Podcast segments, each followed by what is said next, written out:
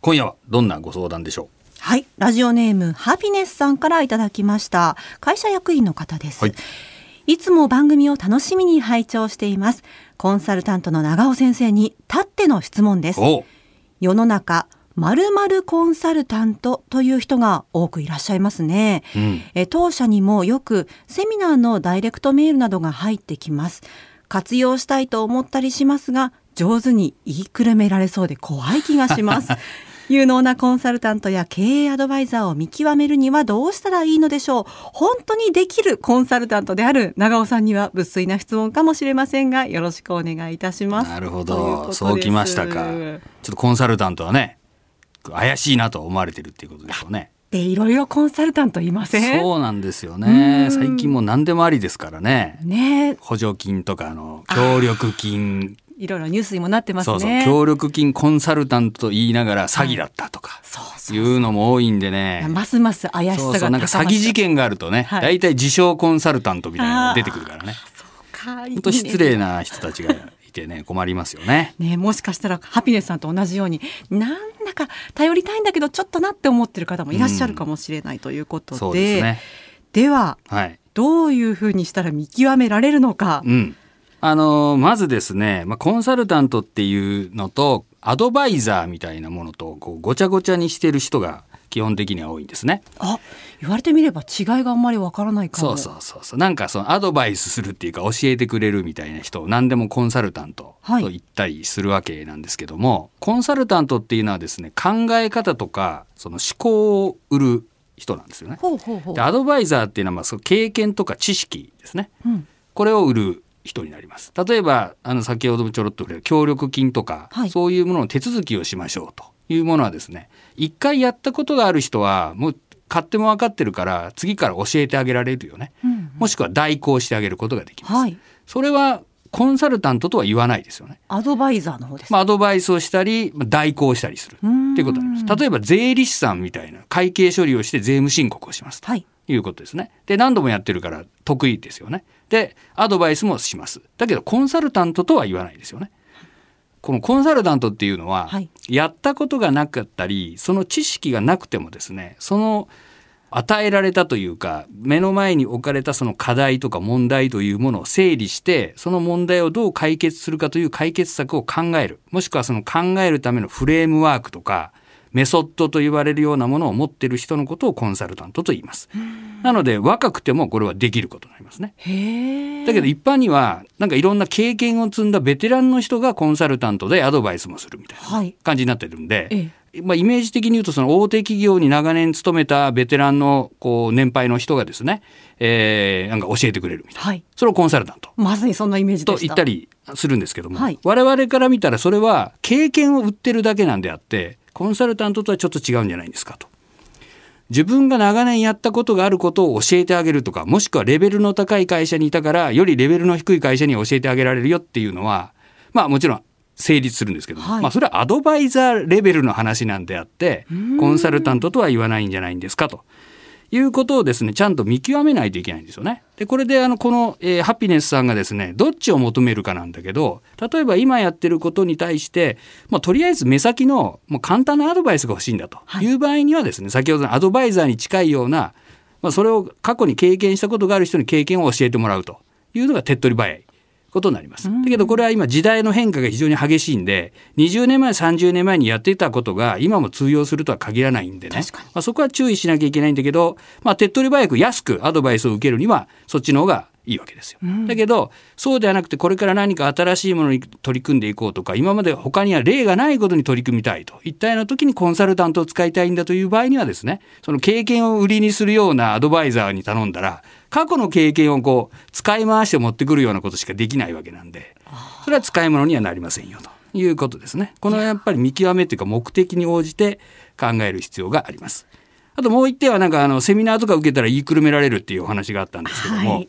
これがですね、まあ、よくあるまあ詐欺に近いあれなんですが、ええみんなうまくいきますと必ず成功しますみたいなことを言うやつが必ずいるんですよ。ええでこれはまあちょっとねセミナーの時にはまあそう言いたくなるっていうかあの私もまあその気持ちはよくわかるんですけども。まあ失敗しますって言われたら、じゃあちょちょっとってなそうそうなりますもんね。るますよね。だけど本当はですね、その企業のことを知らずに成功するというやつはちょっと偽物ですよね。これはあの例えばスポーツ選手とコーチみたいな関係で考えたらいいんですけども、はい、名コーチがいますと、はい、この名コーチがですねいい選手は育てるんだと。もしくは金メダルを取らせるんだそういう実績がある。というコーチがいたからといってですねその辺のですね素人をいきなり連れてきて金メダリストにできるのかって言ったらそうじゃないんですよ。無理ですね。才能のある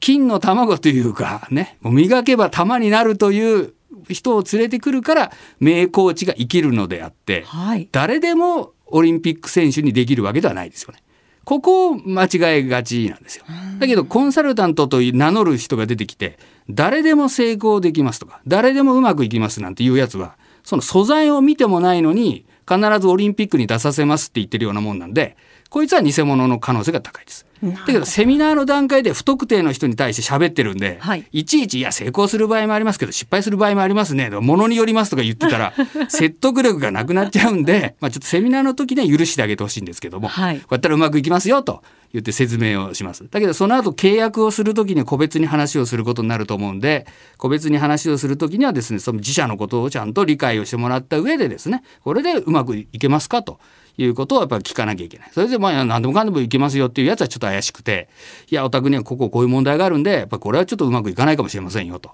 いうことだしね。で、これコンサルタントのですね、成功法則は何かっつうと、いいクライアントに出会うこと。と言われてるんですよ。いいクライアントに出会うこと要するに、金の卵というか、ええ、いい素材の選手に出会うことが、やっぱり名コーチのために非常に重要なことなわけ。才能のあるやつがいないことにはね、はい、やっぱりこう、あの育てられないんですよ。大谷翔平君がですね、小学生か中学生か知らんけど、いたから、それを育てた中学校とかここのあの先生は、大谷翔平を育てたっつってんだけど、じゃあ他にも育てたのかよっつったら、いや、大谷翔平だったから育てたんであって、みんながみんな大谷翔平になったわけではないよね。ということをちゃんと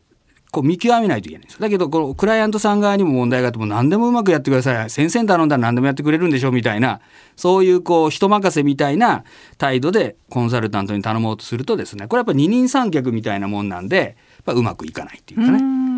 そういうところら辺が非常に重要な気がしますね。なるほどお互いこう一緒に歯車回してこうねっていうそういう意識でコンサルタントを選ぶと。そうなんですよ。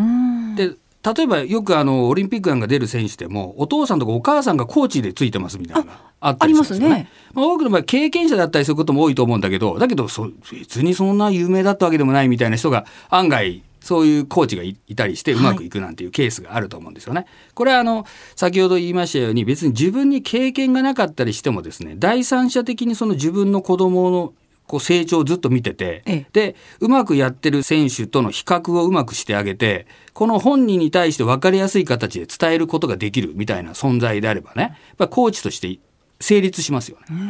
というこの組み合わせっていうか本人のことをちゃんと理解をしているっていうことで言うと、えー、その親御さんは非常にアドバンテージがありますよね。まあ、そんなようなこともあるんでその何でもかんでもそのコンサルタントがいてすごいコンサルタントなんだから何でもかんでもできるんだろうっていうふうに考えるっていうのがですね。まあ、ちょっと難しいし。逆に言うと経験がないからといってコンサルタントがコンサルティングできないかっていうとのことを言い出したらコンサルティングは何もできないことになっちゃうんで、はい、あの何もやったことなくてもまともなコンサルタントはコンサルティングができるっていうことなんですね。まあ、今までのお話すごくよくわかるんですけど、うん、一方でそれ出会ってみないとその後がわからないってことで、うん、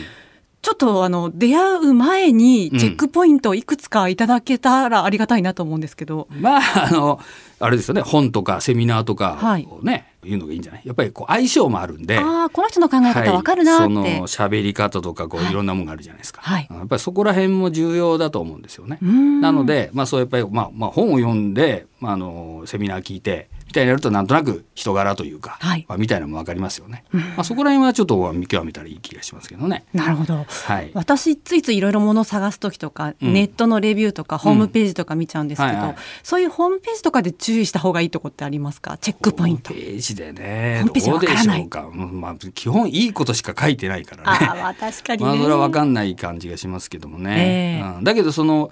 まあ、よくですねその事例成功事例みたいなのを出す、はい。ことがあるんですけども、はい。あの基本コンサルタントは守秘義務があるんで、ええ。やっぱ過去にコンサルティングしてねこうやってうまくいったみたいなのは、まあ、よっぽどのことがない限りやっぱり事例としては出せないものなんですよ。ああ、そうですね。クライアントさんはうん。事例を教えてくれとどこでやったことあるのかってこう聞くっていうね、これもさっきの話とまあ一緒の話なんだけどやっぱりその人に経験があるかどうかは問おうとするんですよね。はい。だけど経験なんかなくても本当はできる。だけど経験がある方が手っ取り早いということもあり得るっていうね、まあ、そこはちょっとこのうまく切り分けなきゃいけない点じゃないかなと思いますけどね。まあ、ハピネスさんのような悩みを抱えている方いっぱいいらっしゃると思いますけども、うん今日のお答え参考になさってくださいエ。セコンサルタントに騙されないようにはいお気をつけください。はい。長尾和弘、ラジオで経営塾では、ビジネスを成功させるための経営戦略に関することや、日々の仕事の中での悩み事などについて、コンサルタント歴30年を超える長尾さんが番組内でじっくりとコンサルティングいたします。皆さんの相談ごとお待ちしております。相談投稿フォームをご活用ください。番組のホームページやポッドキャストのページから入ることができます。また、メールの場合は、ka joqr.net、keiei.joqr.net です。さらに、番組のツイッターへのメッセージでもお送りいただけます。採用された方には、1000円分のクオカードをプレゼントします。